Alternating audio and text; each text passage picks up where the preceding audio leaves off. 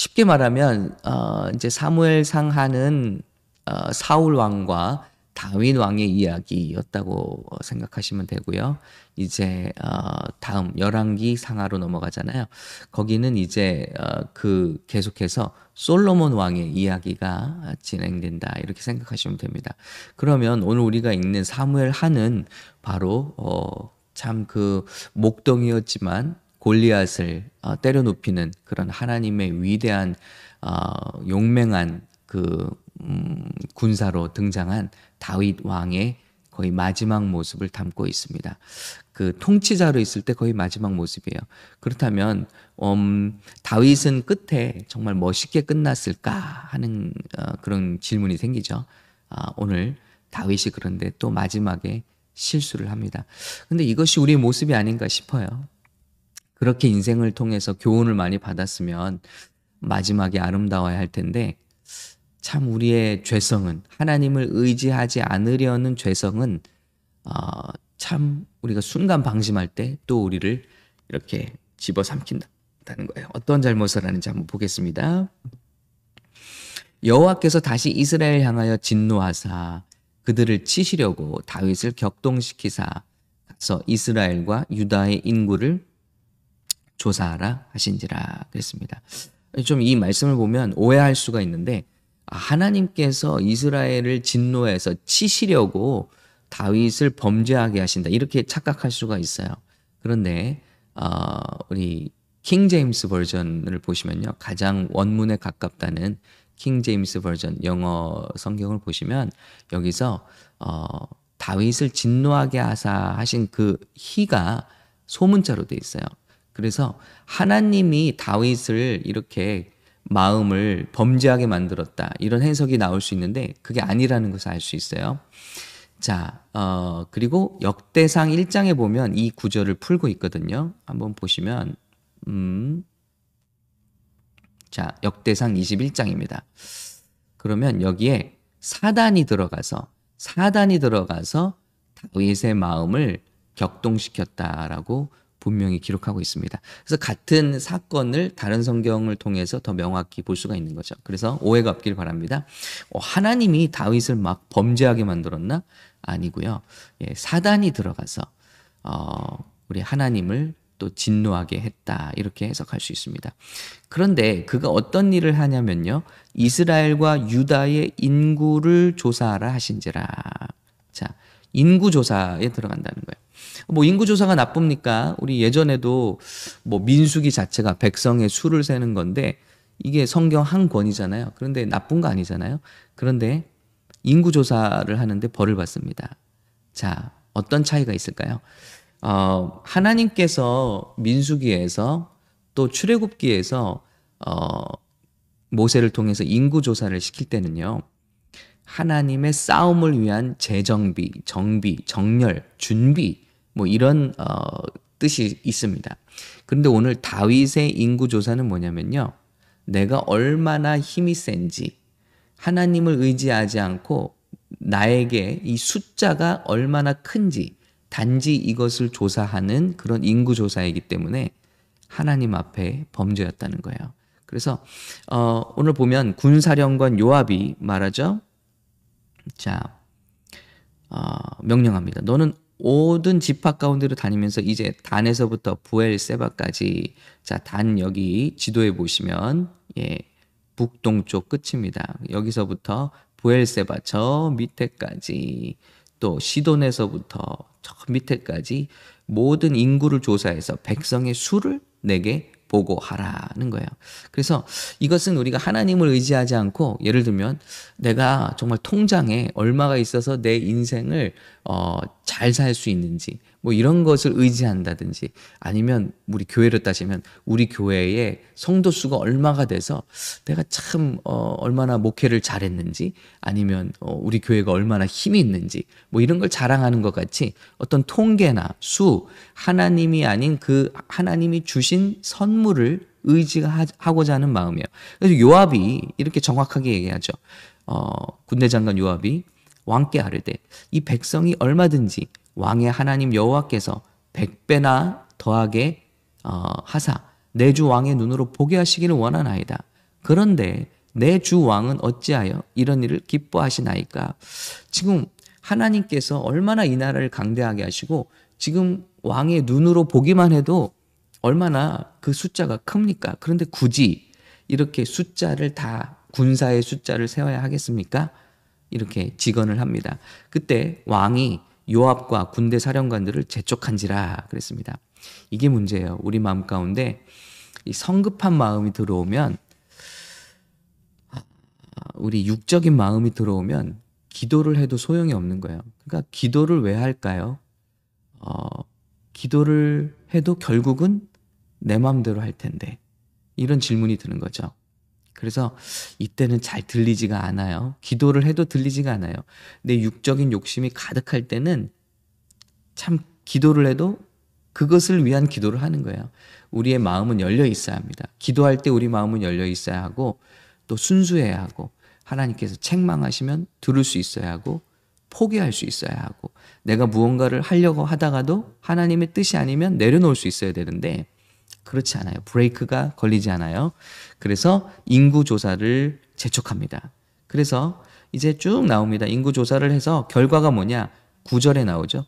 요압이 백성의 수를 왕께 보고하니 곧 이스라엘에서 칼을 빼는 담대한 자가 80만 명이요. 유다 사람이 50만 명이었더라. 그랬습니다. 그래서 도합 130만 명 정도의 군대가 있었더라는 거예요. 여러분 그냥 인구가 아니라 결국 뭘 조사한 거냐면 칼 뽑을 수 있는 내가 우리 군대의 힘이 얼마나 세서 다른 나라랑 전투를 해서 이길 수 있는지 이거 통계냈다는 거예요. 근데 이게 하나님 앞에 옳지 않았죠. 그리고 다윗도 사실은 그런 마음으로 한 걸 알고 있습니다. 그래서 10절을 보면 죄책감이 들기 시작하죠. 그래서 다윗이 백성을 조사한 후에 그의 마음에 자책하고 다윗이 여호와께 아뢰되 내가 이 일을 행함으로 큰 죄를 범하였나이다. 그래도 다윗이 아름다운 게 항상 죄를 범하고 난 다음에 깨달음이 있다는 거예요. 회개가 있다는 거죠. 그래서 간구합니다. 여호와여 이제 간구하옵나니 종의 죄를 사하여 주옵소서. 내가 심히 미련하게 행하였나이다 하고 고백합니다. 예, 아름다운 장면이죠. 자기 잘못을 깨닫고 하나님 앞에 고백하는 거예요. 그런데 여러분 이렇게 죄를 고백하면 용서받으면 끝나면 좋은데 하나님이 다윗에게 연단을 주십니다. 죄의 대가를 치르게 하세요. 용서하시는데 이렇게 말씀하십니다. 자, 갓 선지자를 통해서 말씀하시죠. 내가 내게 세 가지를 보이노니 너를 위하여 너는 그 중에서 하나를 택하라. 내가 그것을 내게 행하리라. 그래서 세 가지 벌 받을 것 중에 하나를 택하라는 거예요. 자, 첫 번째. 이 땅에 7년 기근이 있겠습니까? 아니면 두 번째.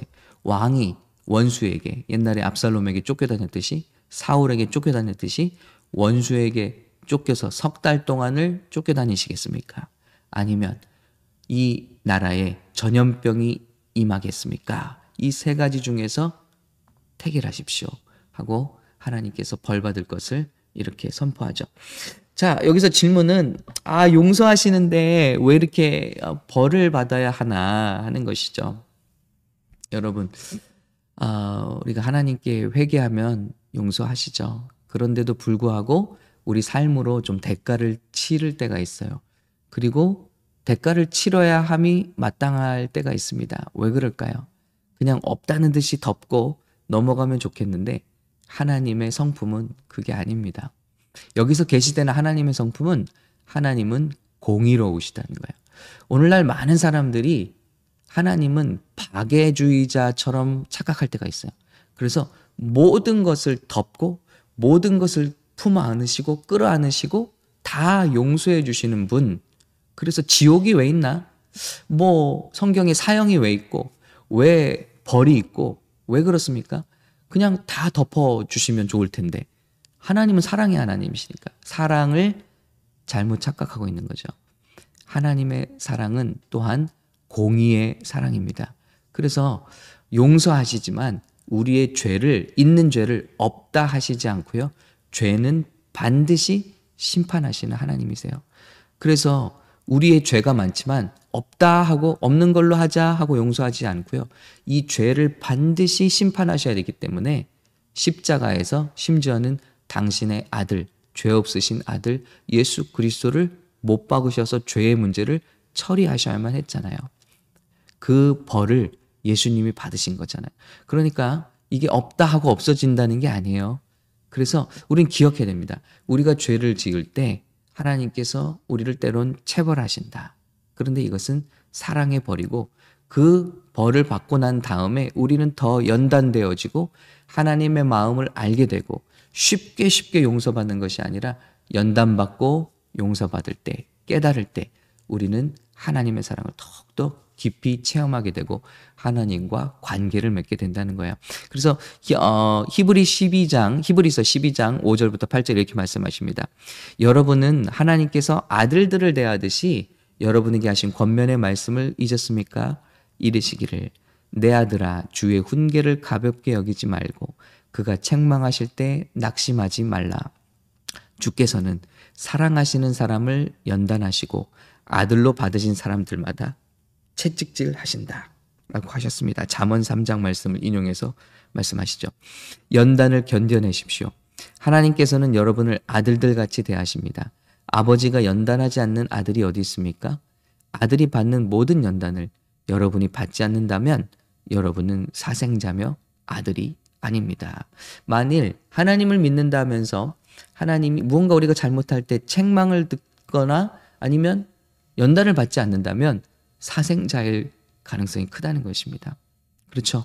우리가 사생아를 책망하지 않죠. 그들은 그 사랑을 알아들을 수도 없고 이해할 수도 없기 때문입니다. 오해하기 때문입니다. 그리고 나아지지도 않겠죠. 당신이 뭔데? 그럴 거 아니에요. 그러나 아들과 아버지는 아버지는 진정한 아버지는 자녀를 체벌합니다. 그리고 진정한 어머니는 자녀를 체벌합니다. 그래서 하나님께서 다윗을 체벌하십니다. 그런데 다윗이 어, 원수에게 쫓겨봤거든요. 얼마나 힘든지 알거든요. 그러니까 뭘 선택합니까? 전염병 주십시오, 하나님.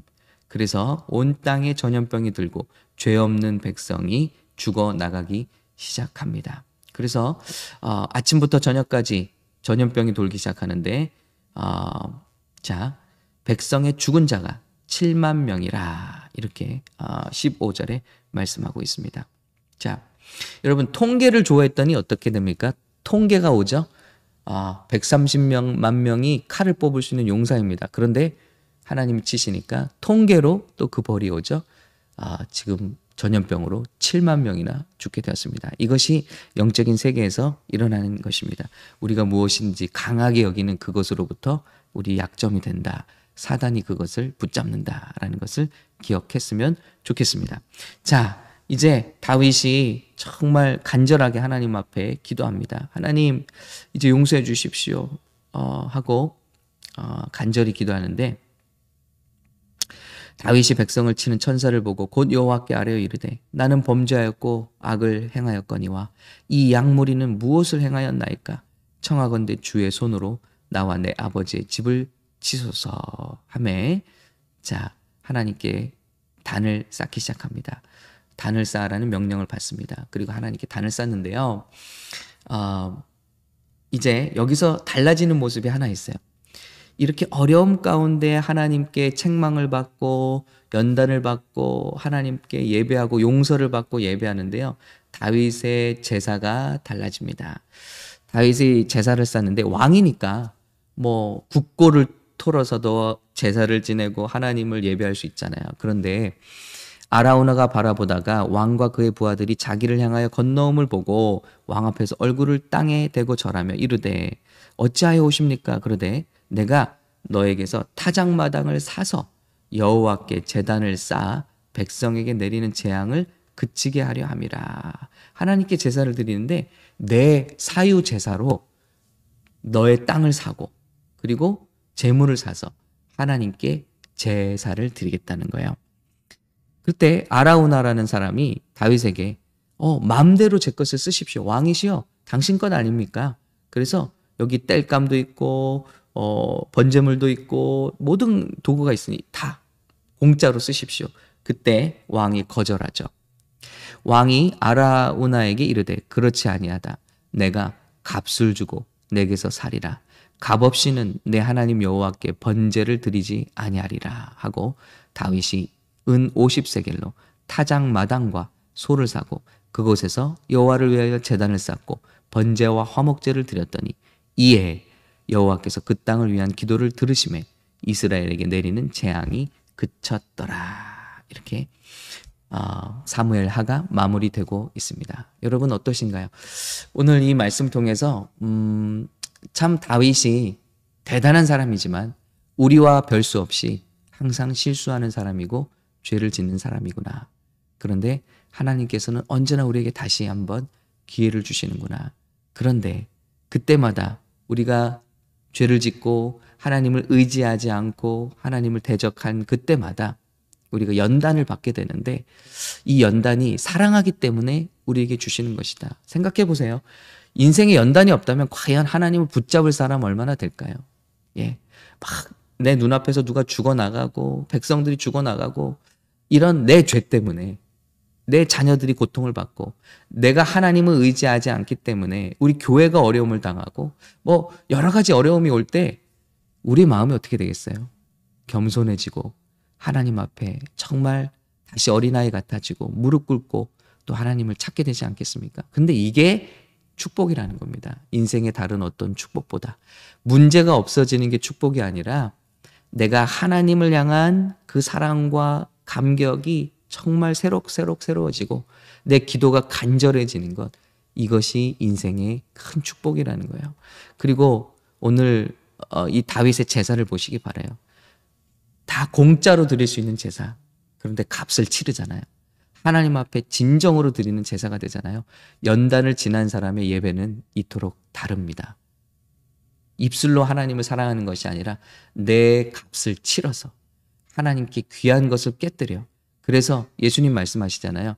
많이 용서받은 자가 많이 사랑하느니라. 예수님 발 앞에 와서 보배 옥합을 깨뜨려서 예수님의 발을 씻고 닦거든요.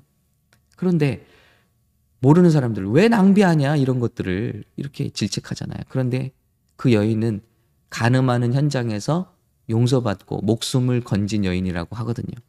그러니까 아깝지가 않은 거예요. 예수님께 드리는 게 아깝지 않고 예수님께 예배함을 예수님을 섬기는 게 아깝지 아니하는 거예요. 여러분 우리 삶이 그렇습니다. 그래서 이렇게 어렵게 용서받고 그것을 깨달을수록 연단 후에 깨달을수록 우리의 예배가 달라지죠. 우리 예배가 깊어지고 하나님을 대하는 우리의 마음이 달라지죠. 사역을 대한 우리 마음이 달라지고요. 이게 하나님의 방법이고 우리를 성숙으로 빚어가시는 축복이라는 것입니다. 이런 연단 가운데 계신 우리 성도님들 계십니까? 정말 책, 어, 낭망하지 마시고 히브리서 말씀도 말씀하시잖아요. 이럴 때 낭망하지 말라. 예. 하나님께서 사랑하시는 이에게 연단을 주시느니라 말씀하십니다. 오늘 우리를 그렇게 빚어가시는 주님을 찬양하고 또 우리가 어떤 상황 가운데서도 하나님께 우리 이런 값어치 있는 찬양과 예배, 고백을 올려드릴 수 있는 저 여러분 되시기를 예수님의 이름으로 축복합니다.